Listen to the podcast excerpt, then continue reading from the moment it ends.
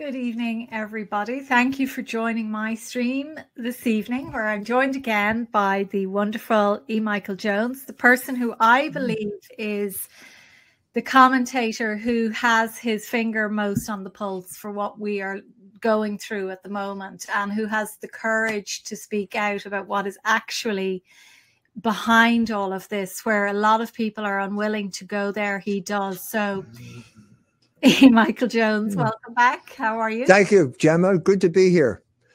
Great Glad to be back. Well, listen, we're going to discuss a few things tonight, but the Rainbow Brigade have already disgraced themselves in Ireland. And uh, you can see here that in Waterford, um, this drag queen got a bit carried away and pulled his skirt up in front of an audience of children and adults, but uh, there were children present. But of course, as we've said from the beginning, this is about paedophilia and depopulation. What are your thoughts? Yeah, well, I'm shocked uh, that decent people like drag queens would engage in this type of behavior. I mean, what were you expecting? What were they expecting when they dragged their children? I don't know whether there were any children in the audience, there were. but the, the the big uh, the big uh, thing over here is drag queen story hour at your local library. Now, why any parent would take a child to some type of this uh, this uh, this this uh, disgusting exhibitionism on the part of uh, homosexuals, I don't know. I don't understand. But if you do, this is exactly what you deserve because what do you think is going on here? This is preposterous. This isn't uh, I, I, don't know what you would uh, to call this. this. This is psychological warfare to demoralize the Irish people, to demoralize the American people as well, and see how far they can get them to degrade themselves by putting up with this type of stuff.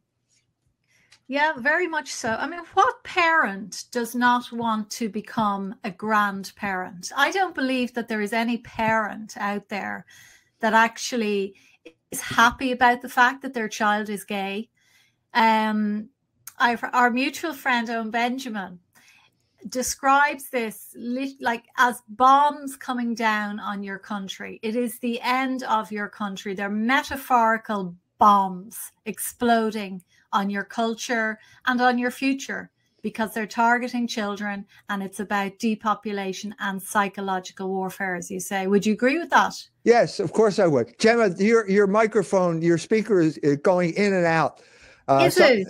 That, that's better now. That's oh, my now. apologies. Okay, sorry. Yeah. Now the uh, the the issue here is yes, of course, it's psychological warfare, but the problem is that most people don't recognize this warfare when it's happening they've been so brainwashed by watching the media and their categories getting imposed on it that they don't understand what's going on. And of course, that's our job to explain that to them. We always we always have a tendency to want to fight the last war. That's all the generals do it all the time, and uh, we are in the same situation because we've been exposed to so much psychological warfare. So we'd like to go back when the enemy was obvious. Let's go back to when the days of the Soviet Union when we knew that there were communists running the place and they were over there behind that wall, the Berlin Wall. And we knew where we stood and uh, where Ronald Reagan and Pope John Paul II were on the same team. And well, that's not the way it is anymore. Uh, that may have been once, but that's over now. And, and in many ways, the situation is completely reversed now, or certainly in the Ukraine, about who the aggressor in the Ukraine is. The aggressor is NATO. That's obvious. That should be obvious to anyone with a mind to apprehend the situation. So we all want to go back to those wars, and we miss the war that's actually being waged against us. And this is war. This is war. It's waged against the, the Irish people to demoralize them, to, to uh, demoralize them in every sense of the word. In other words, to discourage them, to undermine their moral uh, uh, fiber, their their moral their ability because when it comes to most people in this world most people are not rich and powerful. You probably figured that out. Okay then what's that most people have to defend themselves against the rich and the powerful? It's only the moral law. That's basically it. And you have to uphold the moral law if you want to be able to uh, protect yourself protect your family. Anytime someone is encouraging the undermining of the moral law, that person is waging war against you. Uh, even if you would like to commit the sin that they're encouraging, it doesn't change the fact that this is war being waged against you. And anyone who gives you a pass on following the moral, law is your enemy. You should know that. We know that homosexuality is wrong. Now uh, that's been accepted. Now we're going to have the situation where we're going to allow the homosexual to groom your children in front of you. Well, this is crazy. Now, did uh, tell me, did everyone rush the stage and beat this guy up? Is that what happened? I'd say most of them laughed and thought it was hilarious because you know that's what they have to be seen to be doing to you know they they seem to think michael that this is something that's good and healthy for their children to see and that they were so repressed being raised in a catholic country where you know they were taught well maybe you know sleeping around is not a good idea because it'll mean your life will be miserable. You might end up a single parent. You might end up you know in poverty so all of the guidelines that they were given which were so good for them um, no, they see that as so old fashioned repressive. It's much better for a dirty old man in a dress to be showing his, you know, private parts to their children. Now, this is progress. No, no, what it is is is virtue signaling. What what these people are doing is they are telling you that they are basically good people because they brought their children to watch this disgusting exhibition. Now, why are they interested in virtue signaling? uh, because of guilt. Guilt is the cause of virtue signaling. So you, your conscience is convicting you because you know you do, you're doing something wrong and you're confronted with the issue. Now, how do I deal with this? Do I go back to the, the moral law, to the defender of the moral law? Do I go back to church? Do I go back to confession and say, I'm sorry for what I did? Or maybe I should get together with other people and if we get enough of these people together, we'll have a big crowd of people who all feel the same way, who are all consumed by the same guilt and are all pressured to do the same virtue signaling, and we'll make wrong right. I mean, if we have enough people, doesn't it work that way? If you have enough people, if you get enough degenerates to march down the street uh, uh, undressed and uh, lightning doesn't strike them, doesn't this prove that God approves of what they're doing or there is no God or something like that? I think this is the dynamic that's going on here. We see it in every single gay pride parade. Let, let me get let me set something the record straight here. In the United States of America, we there is only one kind of parade now, and that is the gay pride parade. Because anytime that any local group decides that they're going to have a parade to celebrate, I don't know, the 4th of July, St. Patrick's Day, to give you two prominent examples, immediately a homos- group of homosexuals will announce that they are going to march in your parade. And you have no way to stop them because the rule of law has been abrogated here and it favors these uh, deviant groups. So there was a time when uh, the St. Patrick's Day parade in New York City uh, had a lot of contention over this issue, and basically the Catholics, the Irish, rolled over and played dead. Uh, uh, faced with the rule of law uh, coming down against them. And so they allowed it. So now every parade is a gay pride parade. That's that simple. Absolutely, yeah, absolutely. Now, I wanted you to discuss in in that context the piece you have written about what's going on in Michigan in relation to uh, marijuana. Tell us about that because you've written a fantastic book really about it. It's how long? 50 It's called an article. okay. But is it is it on Culture Wars yet? Is it up there will, yet? It will no, it won't be out for uh, uh, the next issue will be out in. So you're getting a, an advance an advanced copy here of so so you're, you I was uh, inspired to do this because you sent me that little meme about the penal laws in uh, this is the most recent issue. This issue is out uh, by the way. So I'm always I'm always writing the article for the next issue. Uh, this is available if you go to culturewars.com. Great article by Elisa Rangel, who's the old managing editor of uh, Culture Wars. Uh, grew up in Florida, um, uh, tells you the inside story of what happened to uh, Disney, how Disney got taken over by that group of people that no one's allowed to talk about, uh, and how uh, Disney now is uh, became a, a, an independent state uh, in the middle of Florida until Ron DeSantis, the governor there, revoked their uh, not not tax exempt status, independent status. Anyway, hmm. that's in this issue. But we're talking about. you send me this thing about the, the penal laws in Ireland. Yes. And they're outrageous, okay? And they're so outrageous, no oligarch would ever do that again. Never. Okay. Now that that was I remember I played Irish music uh, for 16 years at the local pub here, and um, and uh, during that time we talked we just, about. Sorry, can we just set it straight regarding your Irish roots? Your grandfather came from Cork. Right. My grandfather and uh, and his wife came from Ballaghaderreen, so that side of the family was Irish. He came over to Philadelphia in uh, 1900 and became a very uh, a successful businessman until he lost his money in the depression. So I, I, knew him as a very old man. I was a very young boy. I knew him as a very old man. Uh, we used to go down to the house he built for us in Wildwood. So yeah, that's that. And that was German my grandfather. On the other side, German on the other side. yes, my my mother's. That's my father's side. My mother's side was German, uh, and that's typical uh, triple melting pot because uh, both of them were Catholic. So but Catholics consider jo- Jones now would be to more of an English name.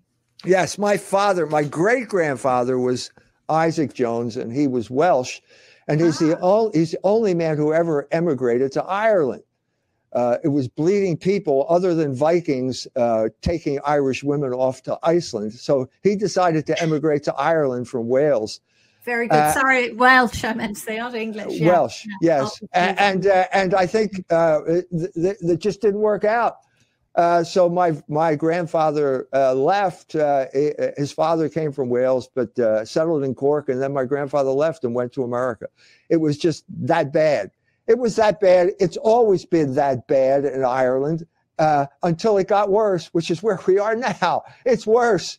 It's worse. Yeah. This what you what what you just showed us here on the screen is worse than anything the British ever did to the Irish. And the Irish did it to themselves. Absolutely. It is worse. It is. Imagine a Catholic priest standing on an altar and doing that. You know, I mean, they say like the Catholic Church is responsible for all of Ireland's ills. Uh, but we all know that that was, um, you know, mostly well, due to infiltration and a very tiny, tiny minority of priests. But get back to Michigan, the Michigan situation, because the whole marijuana thing is as relevant there as it is right. in Ireland. Because, you walk down any street in Ireland now, and all you get is the stench of dope. Right. That's so. That was then, and this is now. We're not going to go back to the penal laws because that's an obsolete form of control because you understand who's controlling you and why. You understand you, you're a conquered nation, and that unites the Irish people, and it united them long enough to where they overthrew British rule in 1919 or wherever it was. Okay, so it's obsolete. Now, who was the man? The man who said, pretty much wrote the book about state of the art forms of control now was an Englishman by the name of Aldous Huxley. And the book he wrote was called Brave New World, an incredibly prescient book uh, written by the scion of the British uh, aristocracy. The Huxley family was famous. His grandfather was known as Darwin's bulldog because he basically introduced Darwin to the world, promoted, they promoted him because that was the kind of guy that they wanted. They wanted uh, struggle, uh, uh survival of the fittest because they thought they were the fittest and so on and so forth. So that's the 19th century. That's Darwin in the 19th century. Darwin uh, was a promoter of Malthus. And Malthus felt that there were too many people in the world. And he felt that way largely because of Ireland. Uh, there were too many Irishmen there. Uh, they were having too many children. And Ireland is an island. And you kind of, he came from another island, and you have these people extrapolating about population on islands which are by nature limited. They're small. That's why they're islands. And so he extrapolated and he felt we were all going to starve to death and so on and so forth. So Huxley was a, another follower of not only Darwin, but also Malthus, who felt that the entire world was an island and that we're all having too many people. And the biggest problem facing the world was what he called reproductive delinquency. That means you Catholics are having too many children. Mm-hmm. That's what it means. And so, what is the solution to reproductive delinquency? And the answer is you have to read Brave New World to find out. Now, he, uh, uh, uh, 25 years later, he was back in America. I had been in America for a long time, uh, but he did a, a, lecture on the 25th anniversary of Brave New World. And in that time, he had had the chance to read 1984, which came out in 1948, which is the year I was born, and also 15 years after uh, Brave New World. But this was about communism and the communist dictatorship in the Soviet Union. And it was about brutal forms of social control. And he said basically, this is not an effective way to control people. The effective way to control people is to keep them docile and happy. Now, how do you keep people docile and happy? Okay, one way is sex. Okay, but there's a problem with sex because most people are heterosexual. And most times when you have sexual intercourse, there is the possibility you're going to have a child as a result. And that leads to more uh, procreative delinquency, reproductive delinquency. So we don't really want to do that. That's not a good idea. So what's the best? The, the other alternative, the other alternative is drugs as a form of control. Now, his word in uh, Brave New World was soma, which is an, uh, a word he got from Indian mythology. So he never really specified the drug. So what we're talking about here is after the war, uh, basically Huxley's ideas took over a very significant group of people, and they were known as the CIA in America. And what you had was a group of largely Jew, Jews, pretty much a whole a Jewish operation uh, run by Sidney Gottlieb and people like that uh, that decided he's right. It's good, but what is Soma? What's it going to be? And so we went through, he goes through a list in his uh, speech about, well, this drug does this, this, and so the problem is you need a drug that is going to make you docile and happy, but you also need a drug that will allow you to function to a certain extent. Now, that is Al- probably not alcohol. We've had a lot of experience with alcohol, but it generally gets out of control with a certain segment of the population, and they can't pull the lever on the assembly line. Okay, so we're going to rule that out. And then they go through this kind of experiment here. So, right after World War II, uh, we have the move to the suburbs, uh, which is social engineering. Uh, you have the GIs coming back from the war. They were socially engineered in the war.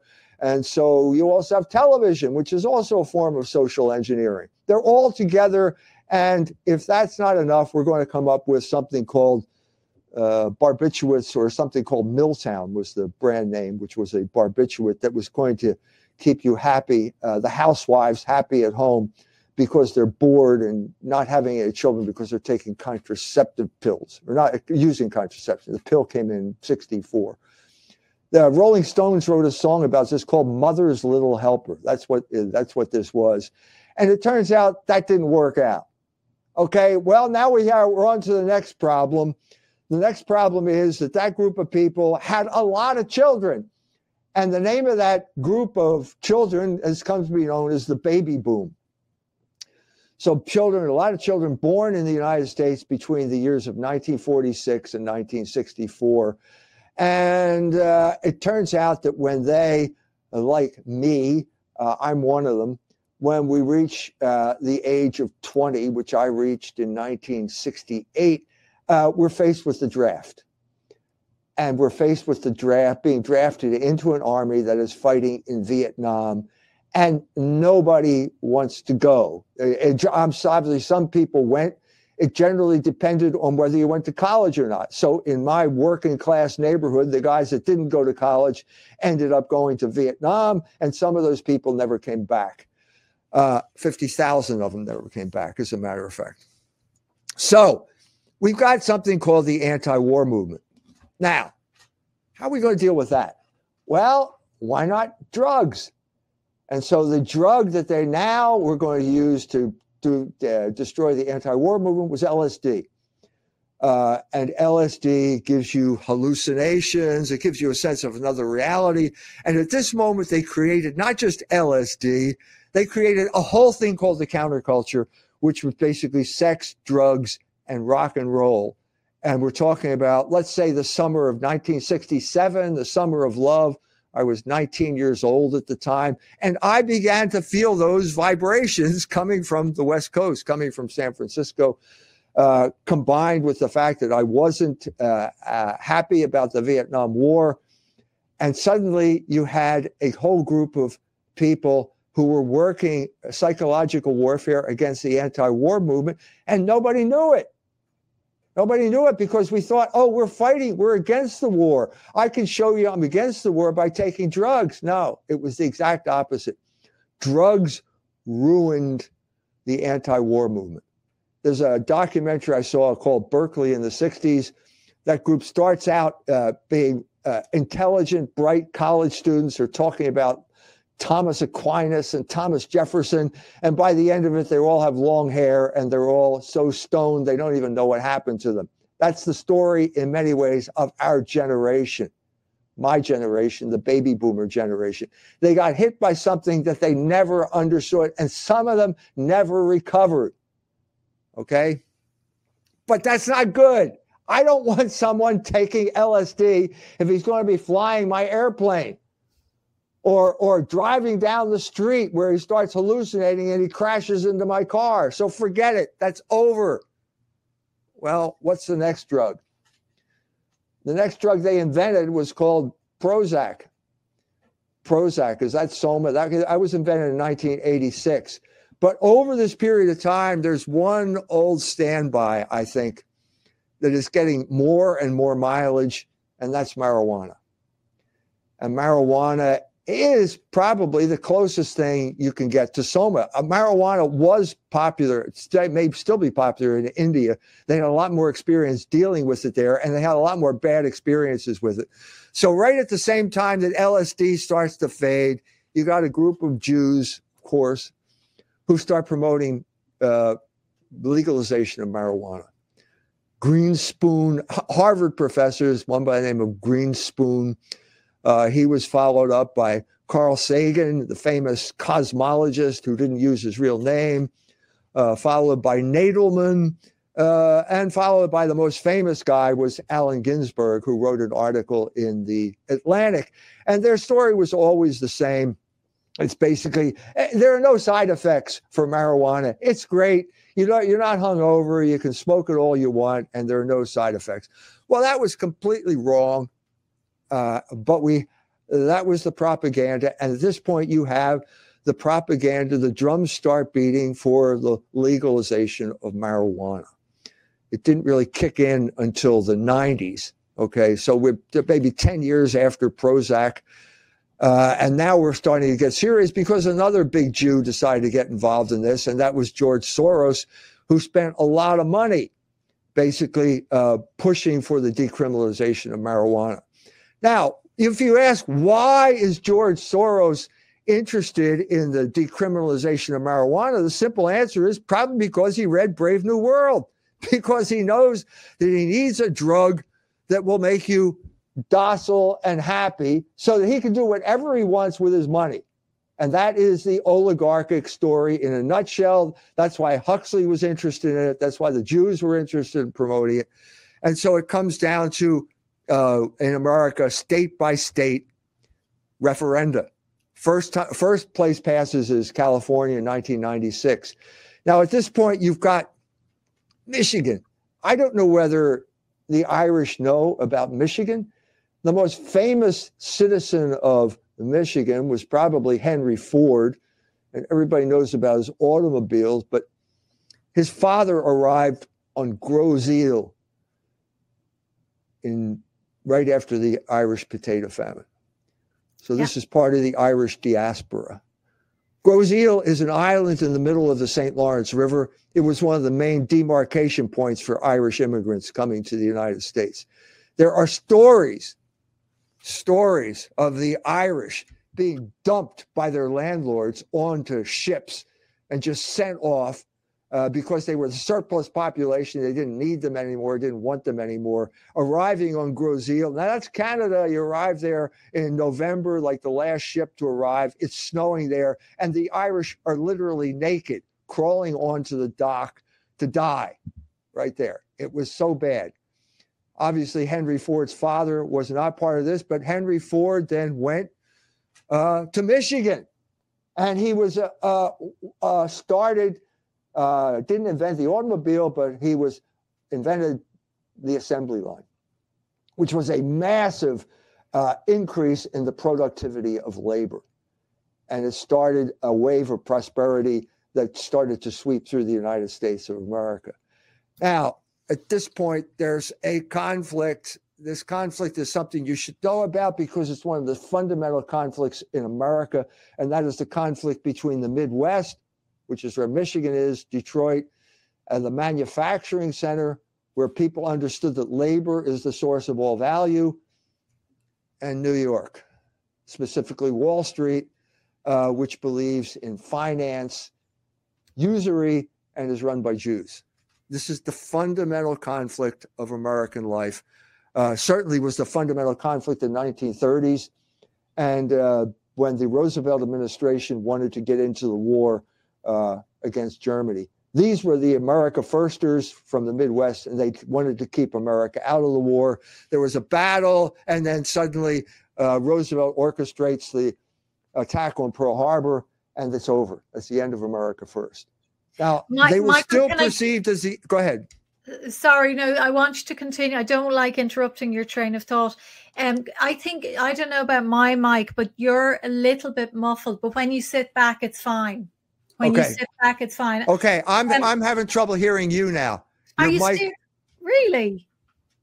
Oh dear. are you are you close to the mic? It feels Can as if you're in me? another. Can you hear me? Can you hear me? I can hear you, but it, you were better before. I don't know why the mic went down. Sorry about that. Maybe it's the connection. That's better. That's ah, better. Okay, it's the lead. My apologies. Michael, before you move on, just tell us about the book uh, written by Henry Ford called The International Jew, which I think is pretty much banned everywhere at this stage. What was that right. about? That was about uh, precisely the battle that we're talking about here. We during this period of time, it's large scale migration, not just from Ireland after 1880, after the the Jewish revolutionaries kill the czar. There's massive Russian migration as well. Russian Jews migrated over here as well. And you have the beginning of a conflict. The conflict at the beginning was over uh, movies because uh, we're talking about the 1920s. Uh, Henry Ford owned the Dearborn Independent, the newspaper where the Ford headquarters were, and he serialized uh, articles about Jewish influence that came to be known, uh, put together as a book as the uh, the International Jew. He was claiming that basically these, you know, America welcomes immigrants. We're all immigrants to some extent, but this group of influ- uh, immigrants was having a pernicious effect on American culture. They were promoting obscenity. There was a direct line between Hollywood and their promotion of nudity, obscenity, and all the other type of stuff to homosexuality to what you started the program with. There's a direct line, direct line. And I can trace it for you. I've traced it for you in other in books like Libido Dominandi, but there's a direct line of influence there. Uh, and Henry Ford was upset, and he published these articles, not just about uh, the movies. He also published about alcohol, uh, which was also a form of control. He was talking mostly about the Jewish control of alcohol production in places like Poland uh, before he got here. So at this point, you killed a, a movement, the America First movement, and you've got this new type of movement called conservatism after the war, but there's still the suspicion about uh, Michigan and the Midwest. And can these people be trusted? Or can labor be trusted? And so on and so forth. So at this point, you have some progress, you have the rise of the automobile industry, and then the situation changes again. And at a certain point, the oligarchs decided uh, we're going to destroy the source of all wealth in America. I'm talking about the manufacturing base of America because labor is the source of all value. It's that simple. Now, why would the oligarchs want to destroy the source of wealth? Well, because uh, they felt that they could make money off of the destruction. And I'm talking about the uh, wave of leverage buyouts that took place during the 1980s, fostered by the Reagan administration, fostered by Reagan Thatcherism and their twisted understanding of economic reality. And so basically, okay, we'll buy up your company. We got uh, junk bonds, we got cheap money here. Buy up your company, load it down with debt, take the money, skim the money off the top. We go and laugh all the way to the bank, and your company goes belly up uh, because you can't pay off your debts. The workers are out of a job, but that doesn't matter because we don't need workers anymore. We have robots, but more importantly, we have China. And so the labor force, all the manufacturing was moved over to China uh, because they're cheap, la- cheap wages. And so it's a win win situation, except that now we have, oh, wait a minute, we got the Irish problem now. We have a surplus population that we don't need anymore. So instead of shipping them off uh, to the New World on those ships that uh, Henry Ford's father came in on and landing them in Grosse Isle, getting rid of the Irish population, surplus population, because we're just going to, you know, there are too many of these people over here. What are we going to do? Well, we can't really ship the people of Michigan anyplace else. So what we'll do is we'll make them docile and happy by giving them dope. And at this point, you have the rise of marijuana decriminalization.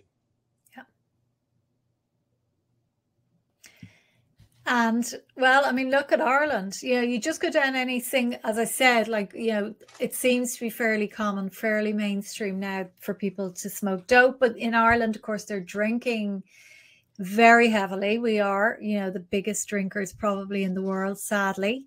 And, you know, despite having probably produced the pioneer movement, um, you know, which was very like even when I was growing up, you know, we were encouraged to take the pledge when we made our our confirmations, and a lot of people did. This my is, my know, grand my grandfather took the pledge. His sisters told him they wouldn't follow him over to America unless he took the pledge. Is that right? Yeah. Yeah. I mean, there were so many great priests who really could see that alcohol was destroying the Irish and you know they promoted abstinence societies etc and um, the, so the, last, the last time I was in Ireland, I walked out after I gave my lecture, and I'm standing on the street, and I am people swarming, to obviously intoxicated women who are coming up to me and panhandling. I mean, I, I mean, really aggressive type of panhandling here.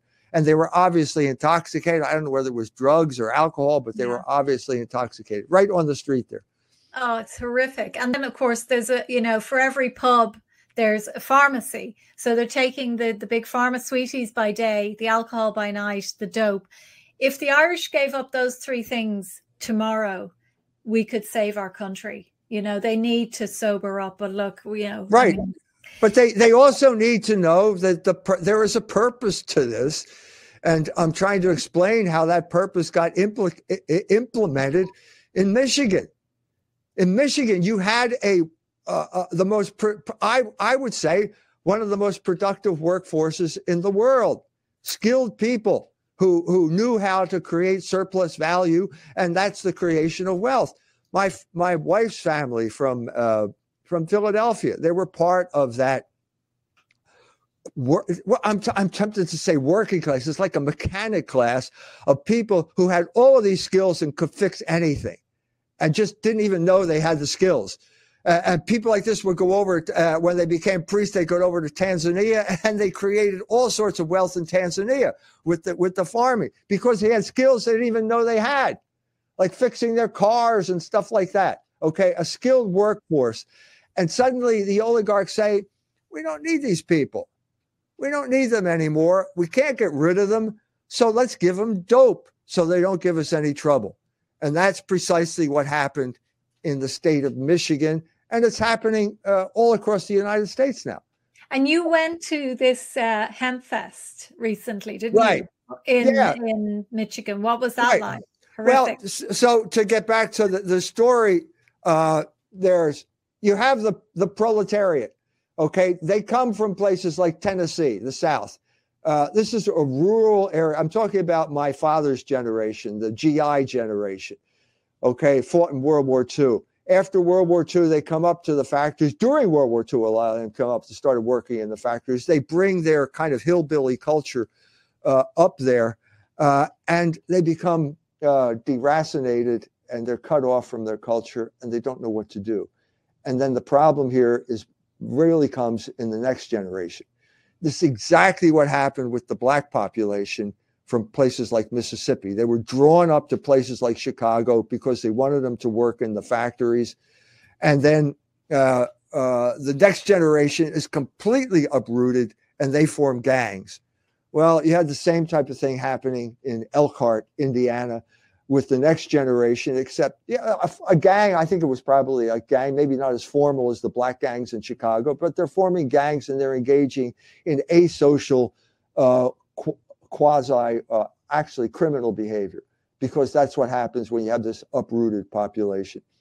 And so what you, what you see here is, I think, an attempt, okay, to solve this problem and dope is the solution to the problem. Now, the dope we're talking about here with this guy. So, this is a guy whose father brings him up. He's born in Tennessee, but his father brings him up to Elkhart. To, and he's working in the factory. He grows up in Elkhart, and suddenly he catches the hippie bug, and he decides he's going to buy a farm because hippies have communes. So he goes and buys a farm in Vandalia, Michigan, which is about 50 miles due north of Elkhart.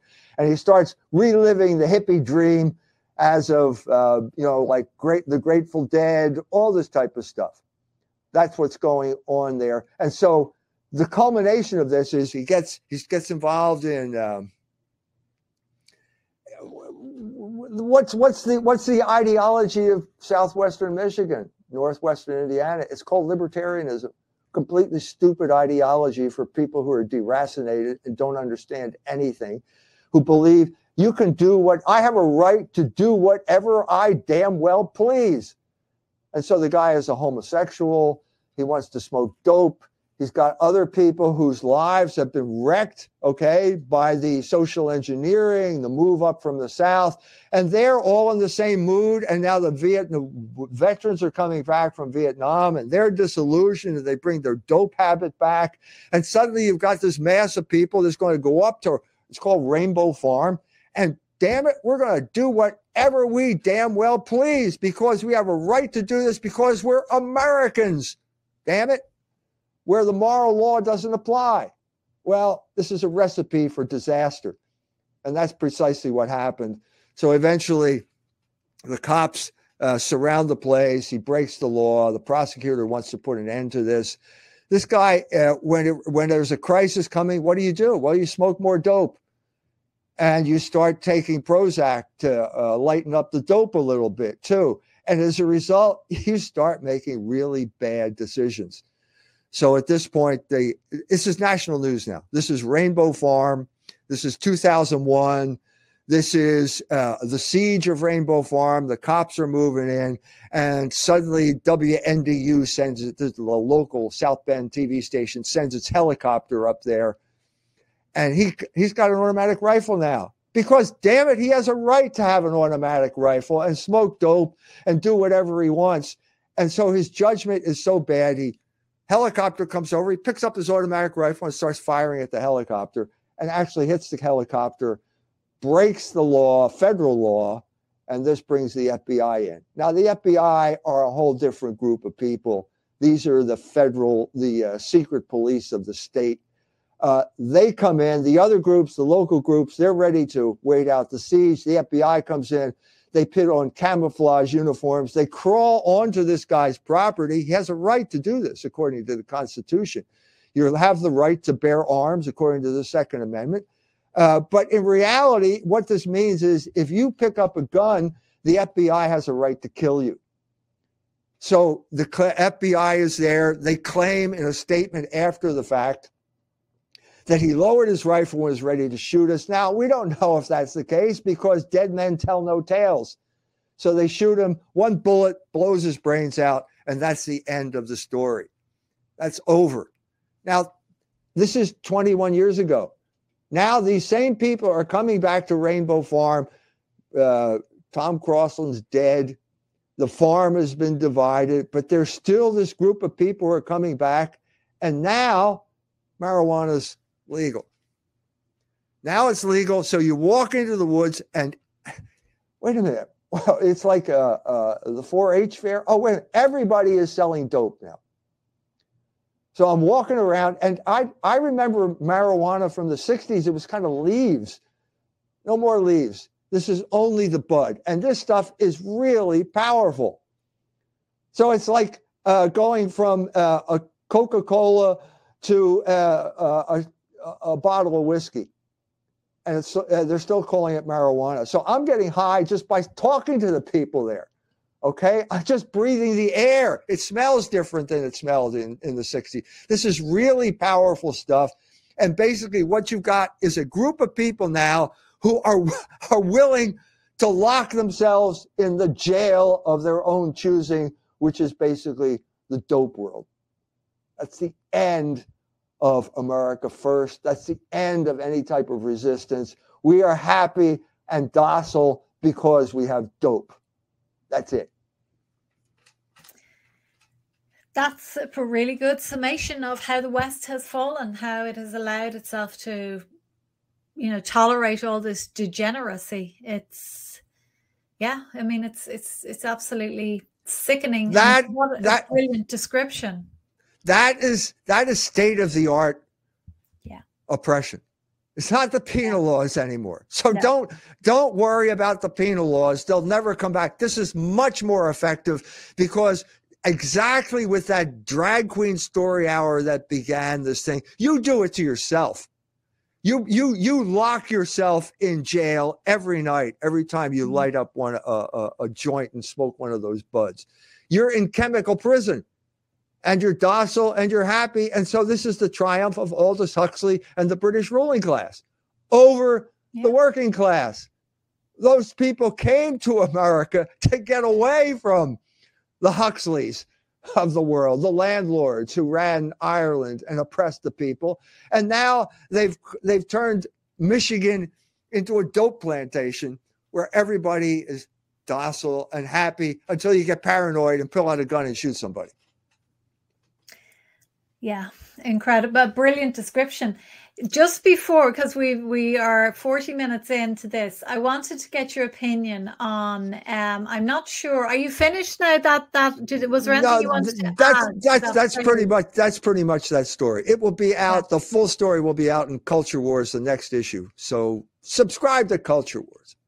Absolutely and culturewars.com yes there it is. And um and of course your books are available there as right. well to make sure the Jewish revolutionary spirit and libido dominando, I think, is so pertinent, dominandi right.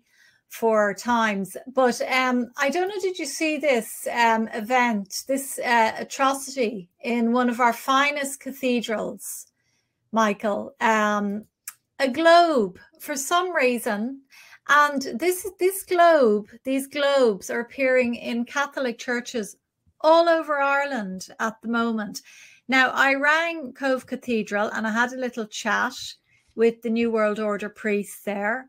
And he said, I said, What are you doing hanging plastic globes or whatever material it's made, probably recycled, no doubt, from the ceiling of this beautiful cathedral? What is this about? And he said, Oh, well, you know, it's like the planet is in danger and all this nonsense. And he said, Look, it's the same as St. Patrick using a weed, i.e., the shamrock, to bring the faith to Ireland. It's the same thing. I said, no, it isn't the same thing at all. But this is what you're dealing with.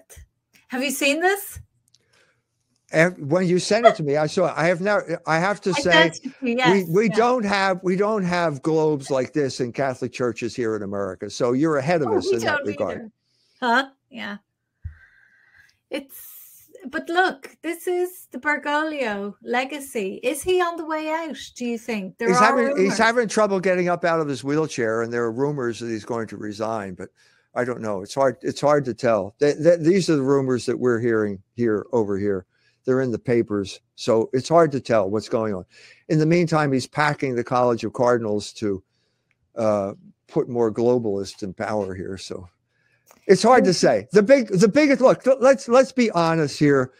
The reason this has gotten so far is because of the colossal failure of the Catholic Church to educate the people about what is actually going on. In other words, to say publicly, I'm talking about Cardinal Diarmuid Martin, whom I met when he was the assistant to Cardinal Gagnon at the Council of the Family in Rome in the 1980s. Why can't he tell us that this this is not concerned about homosexuals, what we're talking about here, this the gay agenda, the rainbow agenda. This is psychological warfare against the Catholic people of Ireland. Why can't he say that? Why, why can't he say that? Does he not well, know? We, he's gone now. You know, he's gone. We've a new man in who's he's he loves the old globes, and he had some um, eco awards um, recently. He's doing eco awards. Imagine the new Archbishop of Dublin, and if you're very eco-friendly church, you you win an eco award. So it's the UN all the way. No, honestly, the, the Catholic Church in Ireland now is being run by the UN. I hate well, un- un- unfortunately, the Catholic Church in general is being run by the Jesuit, uh, and not just the Jesuit. It seems like the editorial board of America Magazine from New York City is now mm-hmm. running the church. I just saw uh, it was an article uh, in which they had a picture, and it was editors of Jesuit magazines having an audience with uh, the Pope. So uh, part of the problem, part of the problem, because the Jesuits are Americanists to the man, and they are uh, loyal servants of the American empire, and they get money from people like George Soros. So uh, we have this bad situation what can I say? What can I say?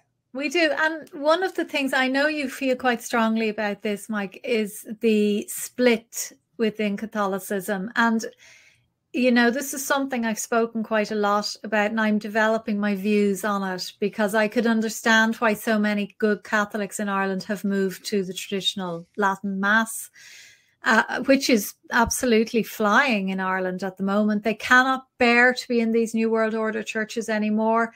They feel that they're not getting the sacraments. So, but we have lost really good traditional Catholics who understand the Catholicism inside out. They are now in their own little secret cult. It is a cult. That's the problem. That is um, exactly the problem.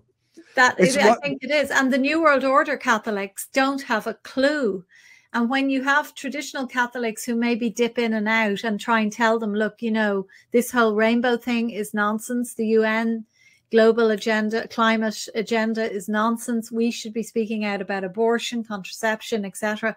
And the, the, the Catholics who are sort of a la carte, they instinctively recognize that as the truth. And they're, you know, they just need a few courageous voices to speak out but those courageous voices are now in the Latin Mass and they're nowhere to be seen in mainstream Catholicism. That's the problem. That's exactly the problem. So you have uh, heresy on the one side uh, of which you just described, and then the reaction to heresy is now schism. Schism. And you got uh, the the example is the Society of Pius X, uh, in 1988 when Lefebvre uh, consecrated four bishops, uh, the society went into schism. It is in schism to this day. When Ratzinger lifted the excommunication, we could do a whole show on that, on that, and the wreck of the Ratzinger papacy because of the Holocaust narrative, because they entrapped Bishop Williamson as a Holocaust denier. That's another whole story. Yeah, yeah but, Bishop uh, Williamson being the one of the bishops who was consecrated by Lefebvre in 1988. So Yeah. this this is uh, I go I went over to Wimbledon. That's where Bishop Williamson was. Uh, after the excommunications had been lifted, they stuck with that. Ratzinger did not go back on that to his credit. Okay. So I walked in and I said, I said, it's time to end the schism. And at this point, he said to me, Well, I have a letter from Rome which says, I accept Vatican II in light of tradition. I said, Well, sign it, and then we'll talk about tennis. And he said, Well, as a matter of fact, Archbishop Lefebvre would have signed the letter. I said, What? You're telling me Bishop Archbishop Lefebvre would have signed it, and you're are you telling me you're not going to sign it? And that's exactly what he told me. For three hours, he's trying to tell me about why he cannot sign it. That was a moment of opportunity that came and went. And Bishop Williamson is like the, the synagogue on the, the, the facade of the Strasbourg Cathedral. How do we know it's synagogue? Because she's blindfolded. She the moment of her visitation came and she didn't see it. The moment of Bishop Williamson's visitation came and he didn't see it and that moment is gone. And the, the schism, because this is, I'm telling you, schism goes so deep, it grabs a hold of your soul, and you just refuse to associate with the body of Christ. That's what he said. He said it's there's a it's a video out there. It said that the church has tuberculosis. And if we associate with the church, we'll get tuberculosis spiritual tuberculosis. but but I can understand it, Mike. Especially like I mean, Ireland is was the most Catholic country in the world. There's just no question about that, and it. Vatican II caused so much pain to my parents' generation. It absolutely devastated them. Like their beautiful churches, the altars ripped out, the tradition that they had grown up with abolished, gone and all of this dreadful modernism it really struck into the soul of many irish people of that that older generation. So a lot of their children now you know they they they feel a connection with their parents with their upbringing by going to these latin mass churches. And what i would say to them is yeah continue to go but don't leave the new world order catholics behind. You have to educate them about the faith because most of the Catholic priests now haven't a clue of the catechism. They're too busy lecturing about climate change and Ukraine and immigration. So they're not getting it from the altar. And these people need to get into parish councils. They need to get into, um, you know, the local community Catholic organizations and start talking about abortion, contraception, etc. Okay, but let's let's be smart about this. You know, let's stop playing checkers. Let's start playing chess here. Okay, so what uh, the, the Traditionis Custodes, that thing was the brainchild of Thomas Reese, who is a Jesuit who writes for America Magazine. Now, what is the strategy here about uh, banning the illicit Tridentine Mass that Ratzinger enabled through Summorum Pontificorum. What is the purpose of this? The purpose of this is to drive those people who are attached to the Latin Mass into schism. In other words, drive them out of the church into the arms of the SSPX, where they will be hors de combat, missing in action. And that will mean that the new church, the the the uh, the one you described with the big balloon there, uh, that will become more and more under the control of the Jesuits, this, the uh, the liberal Jesuits, the homosexual mafia that is now running the church. Does that make sense to you? Yes, yes, very much. So it's uh, exactly. Exactly. So, are you going to play yeah. into the hands of your enemy? I'm addressing the Irish people now. Are you going to play yeah. into the hands of your enemy once again? Once again? I mean, are you going to do anything but play into the hands of your enemies? Whether it comes to dope or whether it comes to homosexuality or whether it comes to schism. You'll show us, you'll go into schism. That's not the solution to this problem. It's not. But as I say, like surely it's fair enough to say like I I was educated by Dominicans and we got the, the Gregorian chant and we got, you know, quite a bit of Latin and we got all the beautiful hymns, etc. And I can understand why people you know want to hold on to that. Of course it's beautiful apart from anything else and you feel closer to god when you're at a latin mass i suppose no question. And they see the eucharist being thrown around you know by women scantily clad women on the altar and all of this. So they're very offended by it and they can't bear to be near it. But they ha- unfortunately they have to lift up their cross and go back into these churches and stand up and speak out and they can still have their Latin mass as well. I think schism is not the cure for heresy. No. Uh, schism is Juda- Judaizing. The Donatist that Augustine wrote about, he is the master in describing schism. Read his treatise on Donatism or on the baptism to understand the full implications of schism. Schism is based on lack of charity. There's no point in debating doctrine. That's not what the issue is. It's lack of charity because of refusal to associate with the communion. And Augustine says, if you like charity, you cannot be saved. So forget about your little ark, you know, your little watertight ark uh, where you're off all by yourself, you know, and no problems and blah, blah, blah. That's not the church. Okay. That is the mm-hmm. problem here. We have to face up to the fact that that is every bit as big a problem. As a matter of fact, they're related to each other. And the real issue, as far as I'm concerned, I wrote about this almost a year ago, is was if the if the liturgy needs to be reformed, then reform the liturgy. But why didn't so Ratzinger? I'm talking to Ratzinger now. So reform the liturgy. But what did he do? He opens up the Latin Mass as a way of dealing. I'm saying this is my judgment. His passive aggressive way of dealing with another problem, and that other problem is the Jewish question. Now, I wrote about this. You can get this go back to the last year's September issue. I show, yeah. I think, convincingly that this is what that's really about. Ratzinger was trying to deal with the Jewish question in a passive aggressive fashion by throwing it into the Latin Mass because the Latin Mass was going to have those statements in Latin about the perfidious Jews and the Good Friday prayer, that type of thing. The liberal theologians in Germany which is a disaster, uh, said, We know what you're doing. This is what you're really doing. And I think I agree with them. Let's reform the liturgy. Let's deal with the Jewish question and let's stop pretending that these other measures are going to deal with it. They are not getting to the heart of the problem. That's not the heart of it. I know they get mad at me when I say this, but it's not the heart of the problem. If you want to reform the liturgy, reform the liturgy. Ban the the the uh, the uh, whatever they are. The I don't know what's the latest thing. Clown masses? No, that's not the latest thing. Gay because, drag. whatever drag it is, masses, whatever yeah. drag queen masses, whatever it is, get rid of them. Take control of the church instead of this passive aggressive behavior. That's what needs to be done and these are the best Catholics. You know, they are like they understand about the Jewish issue. They understand, you know, the Holocaust is mostly fake. Um, they've got it all, but they don't have courage.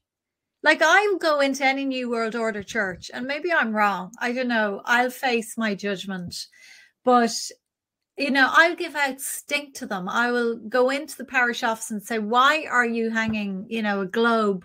from the, the, the roof of the ceiling of the church why are you indoctrinating children and telling them that the planet is melting? This has nothing to do with the gospel. Do I get into argy bargies all the time? Yes, but I think uh, that is our role as Catholics. Well, just think if you had all of those, uh, all of those Lefebvrites behind you as well.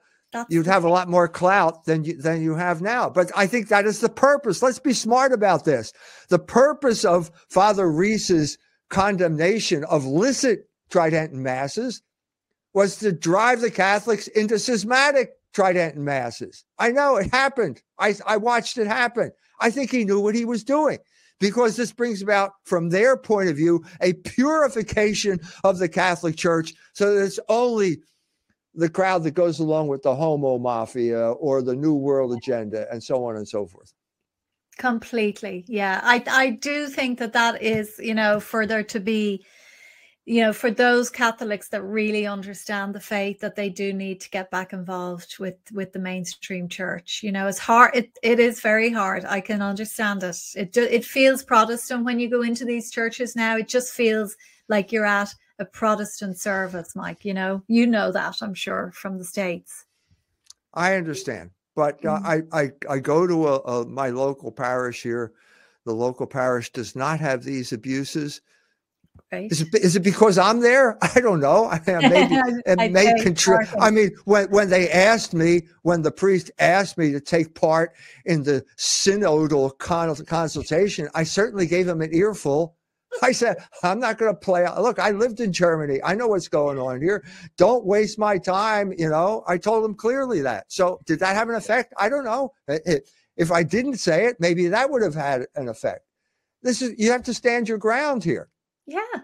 They want you. In fact, I think priests like to see that because they've been so beaten down and called every name under the sun and that they're the worst in the world and they're all pedophiles. But they, when they see Catholics standing up and defending the faith, it does give them courage, definitely.